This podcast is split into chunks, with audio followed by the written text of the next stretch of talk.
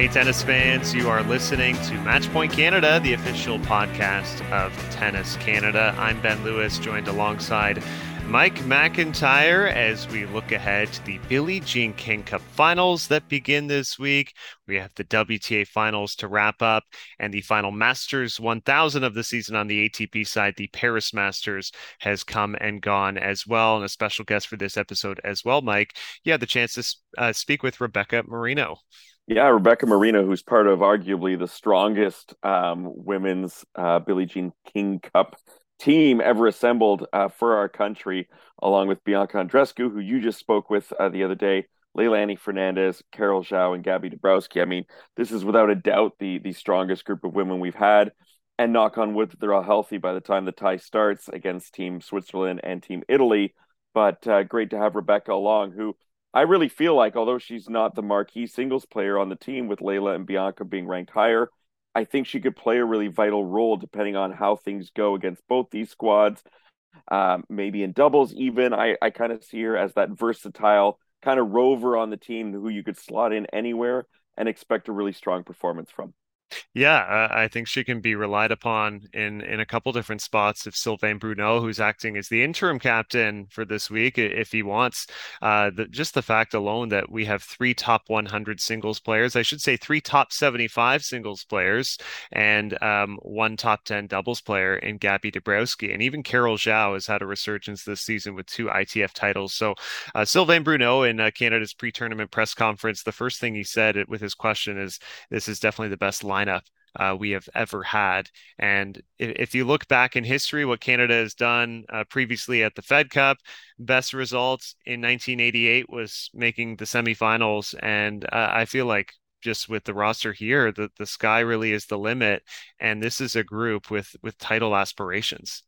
Yeah, and we're in a nice group here, Group A with Switzerland and Italy. I I like Canada against either one of these squads because of our depth. I mean, the Swiss have Belinda Bencic, terrific player in my mind, a, a top 10 presence. Mm-hmm. He has Camila Giorgi, who won the National Bank Open a couple summers ago, uh, somewhat surprisingly. Um, but beyond that, I, I can't see the one two singles punch of any of those squads like Bianca and Leylah, who I think are both, I, I don't mean to say underperforming, but underperforming based on where we feel their ranking should be if they mm-hmm. were both um, you know, especially with Leylah Annie coming back from that fractured foot in the summer and not having a ton of match play still to this point, uh, I, I put them over either of those two squads in terms of on paper what they're bringing to the table here. Yeah, I, I'd agree with you. And I think with the Swiss team, Belinda Bencic, it's almost like any scenario Bencic is in, it's absolute must win because if Bencic were to lose her singles match, whether it's against Leylah, who she's had two actually great battles with this season, one at the French Open where Fernandez beat her, the other where Bencic won in three sets at Guadalajara. Say if Leylah beats Bencic to open that tie, I don't see a road where Switzerland can beat Canada. And similarly with Italy, you would think, you know, Camila Giorgi would really have to come up with the goods. Martina Trevisan's a nice player, but she's a little more dangerous on clay, uh, where she's made semifinals of the French Open. I, I, think not as strong on hard, right? Well, and, and then... can we get a Leylah Annie Fernandez Trevisan rematch from the French Open that I yes. think all Canadian fans would say I'd like that. I don't want to say should have gone because it went the way it went, but uh, you know, if Leylah Annie had been healthy, I think that she was punching her way to the semifinals in Paris. Oh, I, I completely agree with you. Uh, 100%. And now we move also, we should not overlook the fact that this is an indoor hard court surface and Canadians um, tend to play really, really well on indoor hard. Rebecca Marino plays awesome on indoor hard. I mean, look at what Felix Auger-Aliassime's done the past month on indoor hard. Like we've grown up on this surface uh, through our cold, bitter winters, so we know how to play it.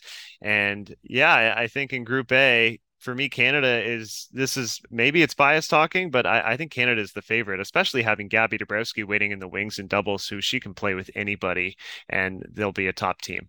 I think anyone would say that, even outside of Canada, from these three countries, if you look at it, um, you know, um, really uh, uh, objectively. And and let's get to that interview with Rebecca Marino, who I spoke with just a couple days before she headed over to Glasgow um, to play in Scotland, which I got to say, as as a McIntyre, a proud, uh, you know, Scotsman with uh, ancestry. Who that's where we came from. Uh, I was pretty uh, pretty thrilled to be able to speak to uh, Rebecca Marino just before she headed over. So here is my chat um, with Canada's Rebecca Marino.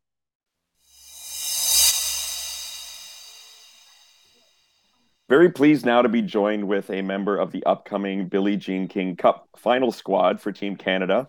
Uh, someone who has now got her ranking back inside the top 100, well inside the top 100, I should say, at number 67 as we're recording. Uh, she made the third round at the US Open back in September, which was her best slam result going back to 2011, and recently was in the semifinals in a, a WT event in Mexico. Rebecca Marino, welcome back to Matchpoint Canada. Hey, it's always a pleasure. Thank you. I feel like every time we've had you on this podcast the last couple years, it's always been like, you know, Rebecca rising. Like good things seem to be happening for you, uh, whether it's ranking results or Grand Slam qualifying or having some wins, and of course, numerous Billie Jean King Cup appearances. Has it felt for you like the last couple years have been like a, a constant upswing? I mean, I know you're you're working hard behind the scenes, but yeah. do you feel that as well? Yeah i've definitely felt like there's a good progression from year to year month to month like going up that that ladder step by step. I mean it's been sort of a, a long journey through this comeback uh you know coming out of retirement that started in 2018 so you know from from then to now to finally crack the top 100 uh, that takes a while but i feel like each year was like yeah that going through the progression and knowing that my level was improving and there were a lot of positive things. So yeah i'd agree with what you were saying that there's been uh, sort of a, a good incline constantly. And it seems like now regularly also included in the, uh, I almost said Fed Cup, but the Billie Jean King Cup uh, squad here. And, you know, I'm rocking my Team Canada hoodie right now um, because I think all of us here, whether you're a, a tennis fan or a tennis player, or you know for those of us who covered the sport and and grown up with the sport just to see the progress and the strength of both our female and our men's squads right now. Um, I, I, guess it, it probably never gets old for you being included and asked to participate on this this team. No, for sure. For me, I mean, I have my Team Canada shirt on right now as well. Nice. Um, for those listening and they can't see it. Um, but yeah, it's something that's always a just a pleasure for me to be a part of. It's something that no matter what, I always tell the the captain like it's always a yes for me. I'll always make time to to play on the Billie Jean King Cup squad or what was previously Fed Cup, just because it's so unique in the in the tennis world um, that we can come together as a team. We have a really strong female team right now, men's team as well. Um, and the fact that we can all sort of be on the bench together, supporting each other and representing a country that we're really proud to be a part of. Um, you know, it's like oh, wins across the board, so to speak, and and coming into the finals, um, which is our second year in a row, which is fantastic. Um, we have a really strong squad. We have three top hundred singles players. Gabby, who's top ten doubles, and she's playing the WTA finals this week. Um, and then Carol Zhao, who's had a fantastic year, and she's really climbed up the rankings, is is poised to get into Australian Open qualifying. So I feel like we have one of the top teams in the world now. It's yeah. really it's really exciting. Absolutely. And I'm glad you spoke about the strength of the team because I mean, I feel since the roster was announced, everyone has been kind of buzzing like, "Oh my goodness, I think this is the strongest team Canada we've we've ever seen." Um, and you know, knock on wood that everyone stays healthy up until when the first matches play because you never know in any sport, especially with tennis. Um, but do you also feel like this is the mo- most potent group that that Canada's ever assembled for um, the women's competition? Yeah, I, I think personally, uh, during at least my playing years, it's definitely been the strongest group. I was trying to think if we've ever had three top hundred players um, selected for our squad, and I'm I'm not sure, at least while I've been on it, um, I'm not sure that's happened. So this is something I think we should be really proud of as a tennis nation um, that we have so many fantastic players and depth in in our in our country. So um, yeah, great, great, exciting things all around. And going to Scotland, going to Glasgow, home of Andy Murray. Uh, have you been to to Scotland before or Glasgow before? No, so I'm super excited to get to Glasgow. Um, actually, when it was announced, Gabby Dabrowski and I kind of, I think we were we were in the same week somewhere together at another tournament. And we were like, okay, we're both going to Glasgow. This is somewhere I've always wanted to go, which sounds really random. It's probably like quite dreary and rainy, but hey, Vancouver is too, where I'm from.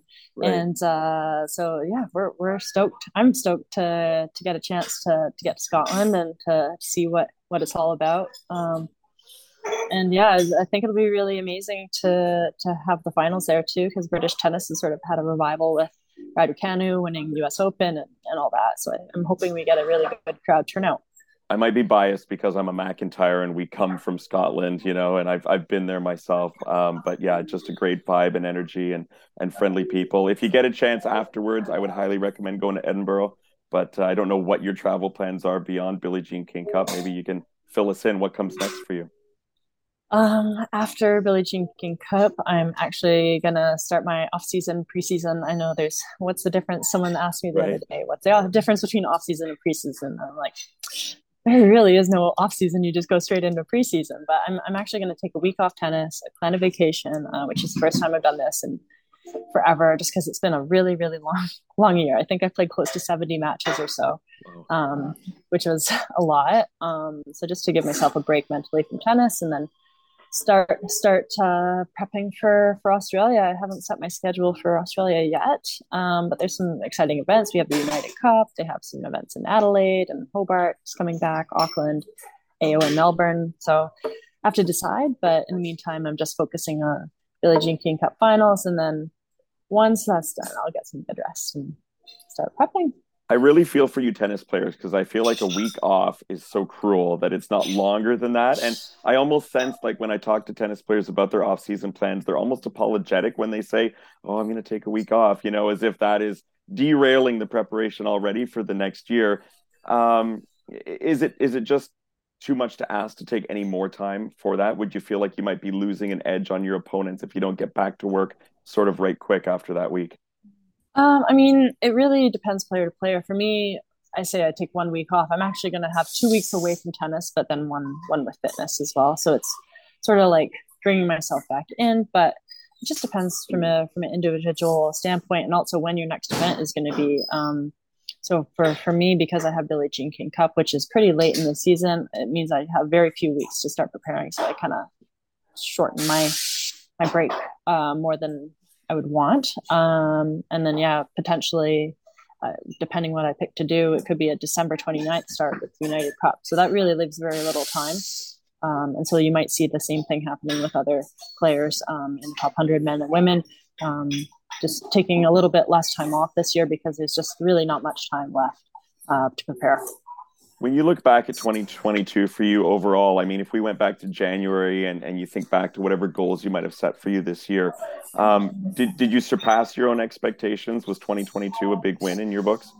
It was definitely a big win. I mean, um, for me, starting out the year, my goal was to get top 100, and, and with that entailing uh, that I could get into Grand Slam main draw on my own ranking. That was like the bet, like my number one goal was actually getting main draw slams on my own. Um, and I did that at Wimbledon, but I didn't really felt feel that that counted because I, you know, Russia and Belarus were excluded, so I kind of snuck in. But US Open, I, definitely achieved that, and that was kind of where I was aiming to have that happen. And then uh, just the rest has been a bonus, getting top seventy and, and sort of solidifying um, my ranking well within top hundred, like you said earlier in the the intro. Um, so yeah, it's it's been fantastic, and I'm really optimistic uh, about what's happened, but also what's gonna come for the next year because I feel like I've set myself up really nicely, and I'm playing really well, and I'm feeling really confident. So yeah, it's been great. Knowing all the hard work you've put in, because you've been so gracious with us on Matchpoint Canada over the years, talking to us several times. So happy for you getting that third round at the U.S. Open. Just looking at the ranking points and the prize money alone, I was like, oh, that's going to do so much for a player who's been working so hard. How, how does that help you then, you know, continue to build in 2023, having a result like that, both financially and and the ranking, you know, boost that it gives you? Yeah, it's huge. I mean, it gives me a little bit more flexibility in knowing uh, what tournaments I can enter, flexibility financially in terms of knowing I can I have my coach that can travel with me, um, knowing what events I can travel to, and, picking those that um, you know I can spend a little bit more money to travel to. So um, you know it's it's kind of twofold uh, the ranking points and the the money like you said um, it just makes it so that um, you know it makes it a little more um, relaxed i guess and i can just focus purely on my tennis and not have to consider all these different factors and not be chasing the points is i mean you're still chasing the points but never knowing ends. that i have it at us open i know it never ends but having the, the good point jump at us open means i have like a good six months at the beginning of the season to like really make some some more uh, some more jumps and and not feel the pressure to defend quite so soon. Right on. Hey, one of those mm-hmm. events you kind of mentioned there in passing was the United Cup, which is, I think, a really cool initiative and idea to bring the WTA ATP together. Has some ranking points as well involved. Um, you know, there used to be the Hopman Cup, which I always enjoyed watching at the start of the year, although it maybe wasn't quite as competitive as what this might be. But are you excited about the prospect of kind of prospect of joining forces with some of the Canadian men and uh, and seeing what this combined event can can do for Canada? Yeah, this is this is super cool. I think it's actually a really great idea from Tennis Australia and WTA and the ATP to sort of combine forces, um, to use your wording, um, because yeah, it's it's almost like an amalgamation of the the ATP Cup that they had before and Hopman Cup, um, but also a little bit like Billie Jean King Cup and Davis Cup, kind of um, all combined. So I think it's it's a great idea. Um, we're going to be qualified because of Felix. He had an amazing year, um, and he's finishing his year off really strongly. So he's qualified us being, um, I think, one of the top six men. Um, and then yeah, we'll we'll see who who decides to enter and and bring up the squad. But I think it's just a great idea that they've decided to kick this off, uh, start the the summer in Australia, and um, you know hopefully we can make it an event that happens annually.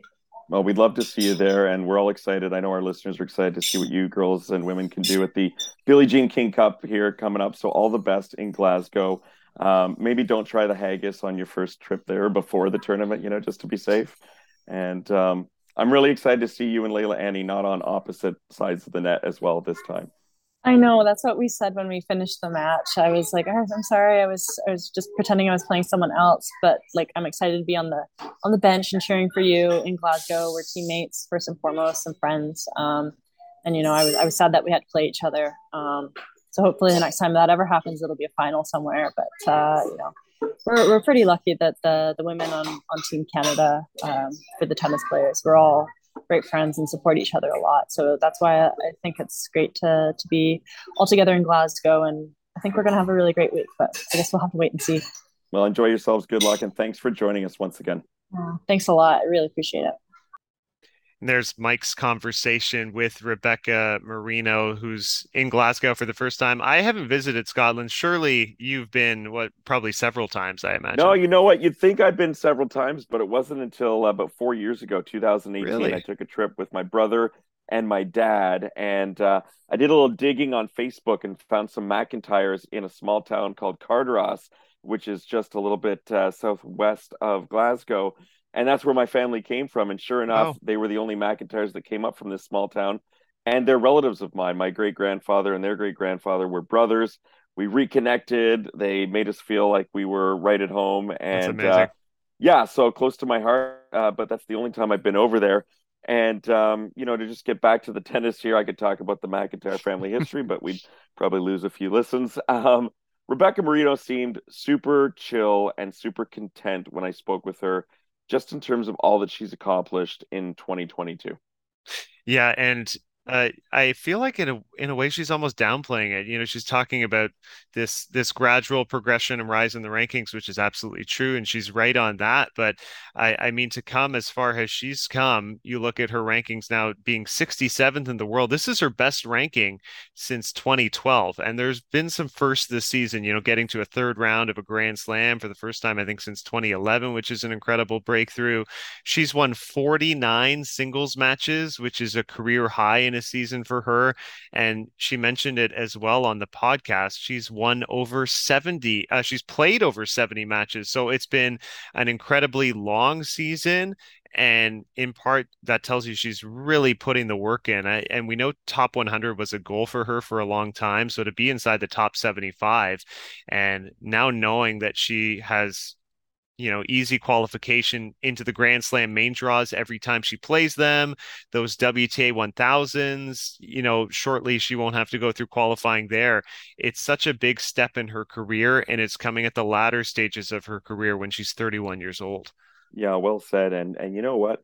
I, I wouldn't even say she's 31 years old, like like in a traditional sense, because of the time she took away from the yeah. professional tour, not having that grind year in and, and year out I, I think she's as fresh a 31 year old as as you can find anywhere. And with that serve and that big forehand and this confidence and rising ranking, I mean, I think that Rebecca could do some really great things in the next, uh, you know, two, three, four years even. Yeah, certainly. Uh, I certainly see her as a top 50 contender. I, I know her career high is just inside that top 40 range. And who knows, maybe she can break break that. Um, but I, I, certainly think she will play a role for Canada in the Billie Jean King Cup finals. Uh, we should shift over to the tournament that did just end, wrapping the WTA season, which was the end of year WTA finals from Fort Worth, Texas. Uh, certainly a surprise winner and certainly a surprise finals, I would say, based on how everything has gone. But Caroline Garcia is your WTA finals champion, defeating Aryna Sabalenka 7 6 6 4. And I have to say, after watching the way Iga Swiatek played through that round robin stage, I think everybody was penciling her in to close with a bang and yet another trophy. But Garcia, for me, has been one of the best players on the year, basically second half post French Open. She's been phenomenal. Yeah, if you look at the record for her, I mean, at the French Open, she did win the doubles at the French Open with uh, Kristina Mladenovic. So there was right. a success there, just not in singles for her. And then the grass court season, it took her a couple tournaments on the grass, but then it finally clicked just before Wimbledon, where she beat Bianca Andreescu in the finals uh, of a warm up event.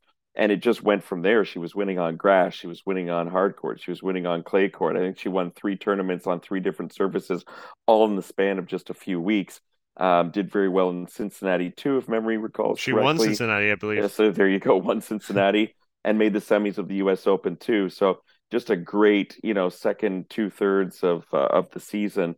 And you know, when we had Pam Shriver on last week for our episode, and I asked Pam who were the most surprising, who was the most surprising inclusion of the final eight women, if we had gone back to January and kind of thought, okay, who's the least likely to make it there? Obviously Caroline Garcia's name came up uh, just because of the ranking, you know, upheaval that that she went through. But also she mentioned Aryna Sabalenka due to uh, the Belarusian serving blips uh, back in January that were just absolutely abysmal. And and the final tonight, as we're recording this between Garcia and Sabalenka, the serving was superb, particularly in the first set where neither player was broken, getting them to a tiebreak. And then even there, Sabalenka got a quick mini break, was up 2-0, looked like she had a bit of an upper hand.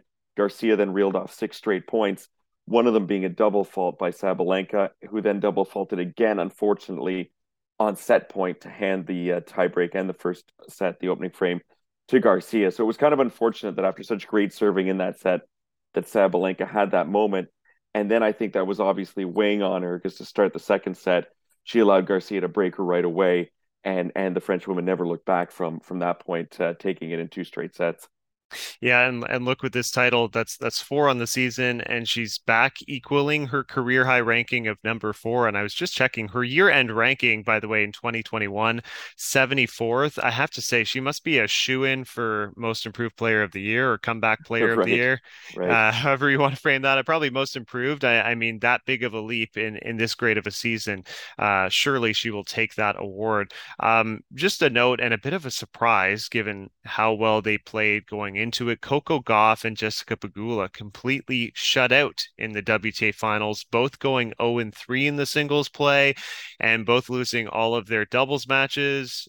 This is a surprise. And then you sometimes wonder at this stage of the season, it's such a long year if burnout can sometimes be a factor as well it's a long season for sure. And Pegula admitted to that, I think, in the aftermath, saying that she just didn't have anything left. And for Coco Gauff, let's just keep this in mind too. What what an incredible season for her, the best she's ever had as a professional. Not that she's had too many at this point, but I think that also plays into it as well. You know, trying to pace yourself over mm-hmm. an 11 month grind, an 11 month season, which is unlike any other professional sport really that's out there. So not surprising when you put it in that uh, context. And um, you know, just to, um, to, to touch on again the the, um, the the final result between Garcia and and Sabalenka. I mean, two players that that can use this to move forward as well. I mean, Sabalenka to have the confidence that she really does belong in that top five, top ten in the women's game.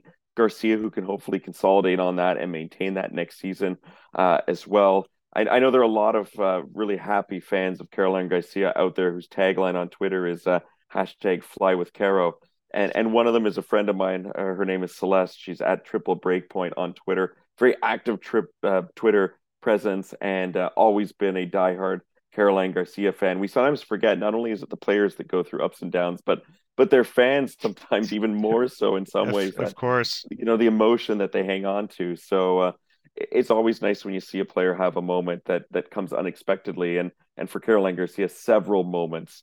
Um, and we should also mention the Canadian, the lone Canadian who was there, Gabby Dabrowski. Her and Giuliana almost uh, didn't make it out of round robin play. They went one win and two losses.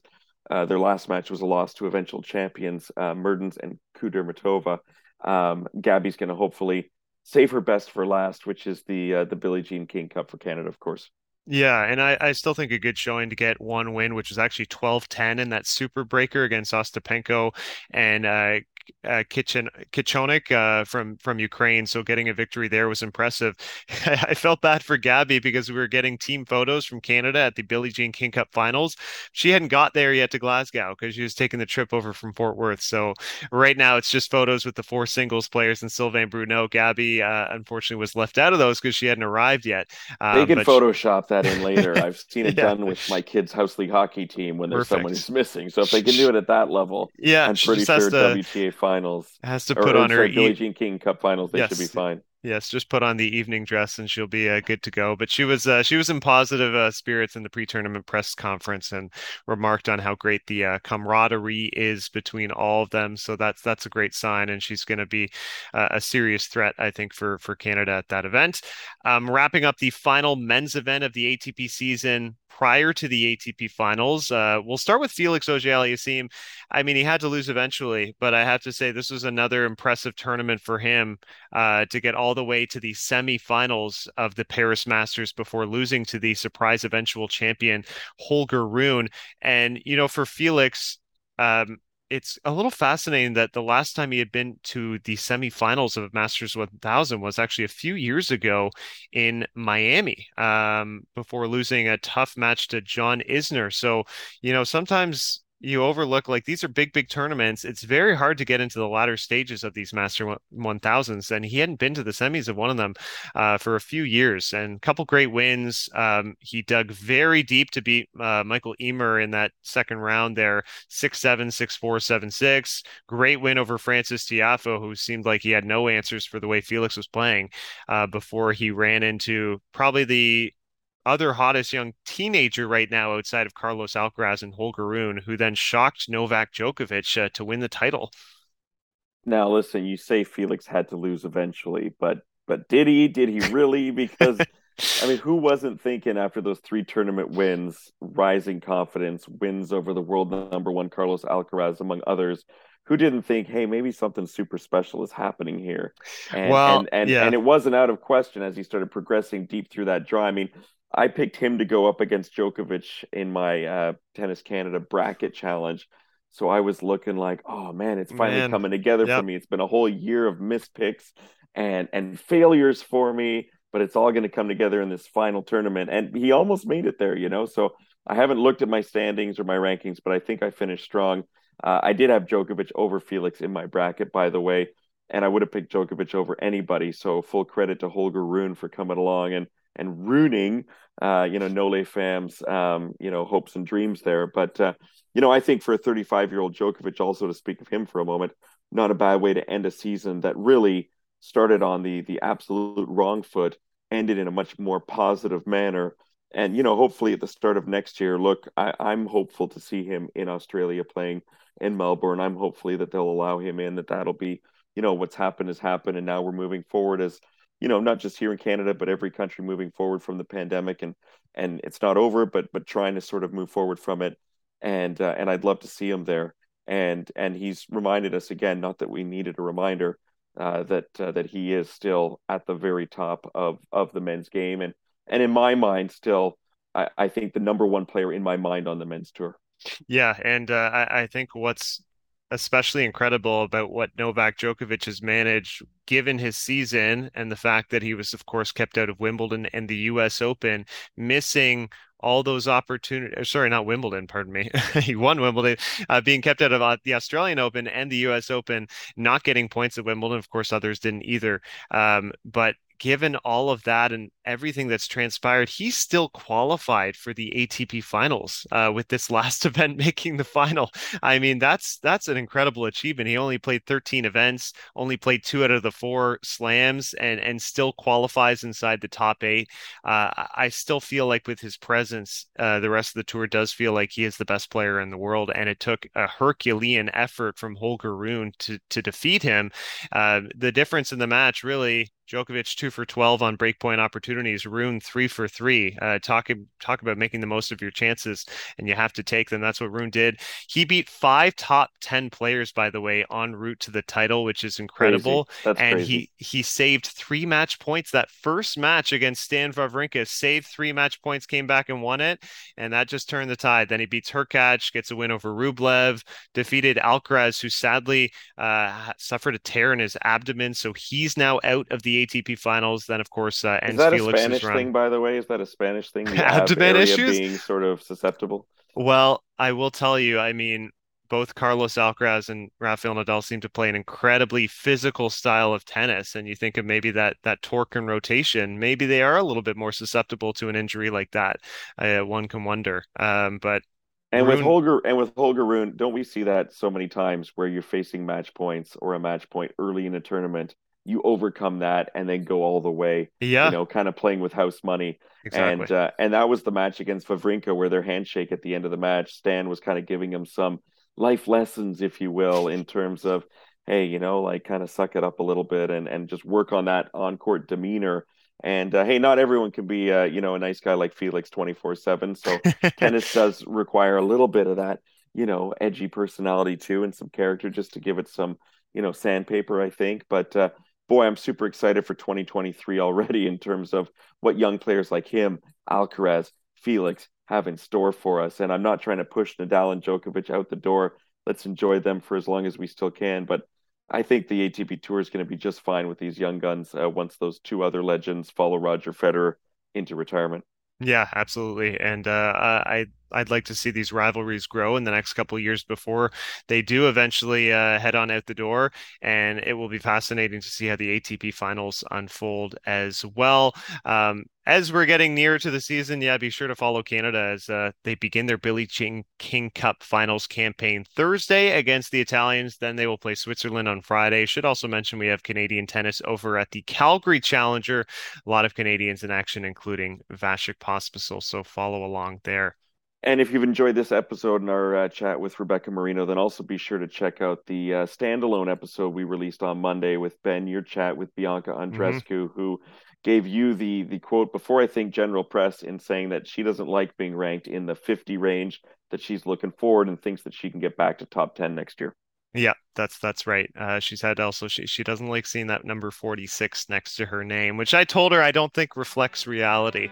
Um, and I I really think we are going to see her soaring back up the rankings in, in no time. Guys, you've been listening to Matchpoint Canada. We will talk to you next.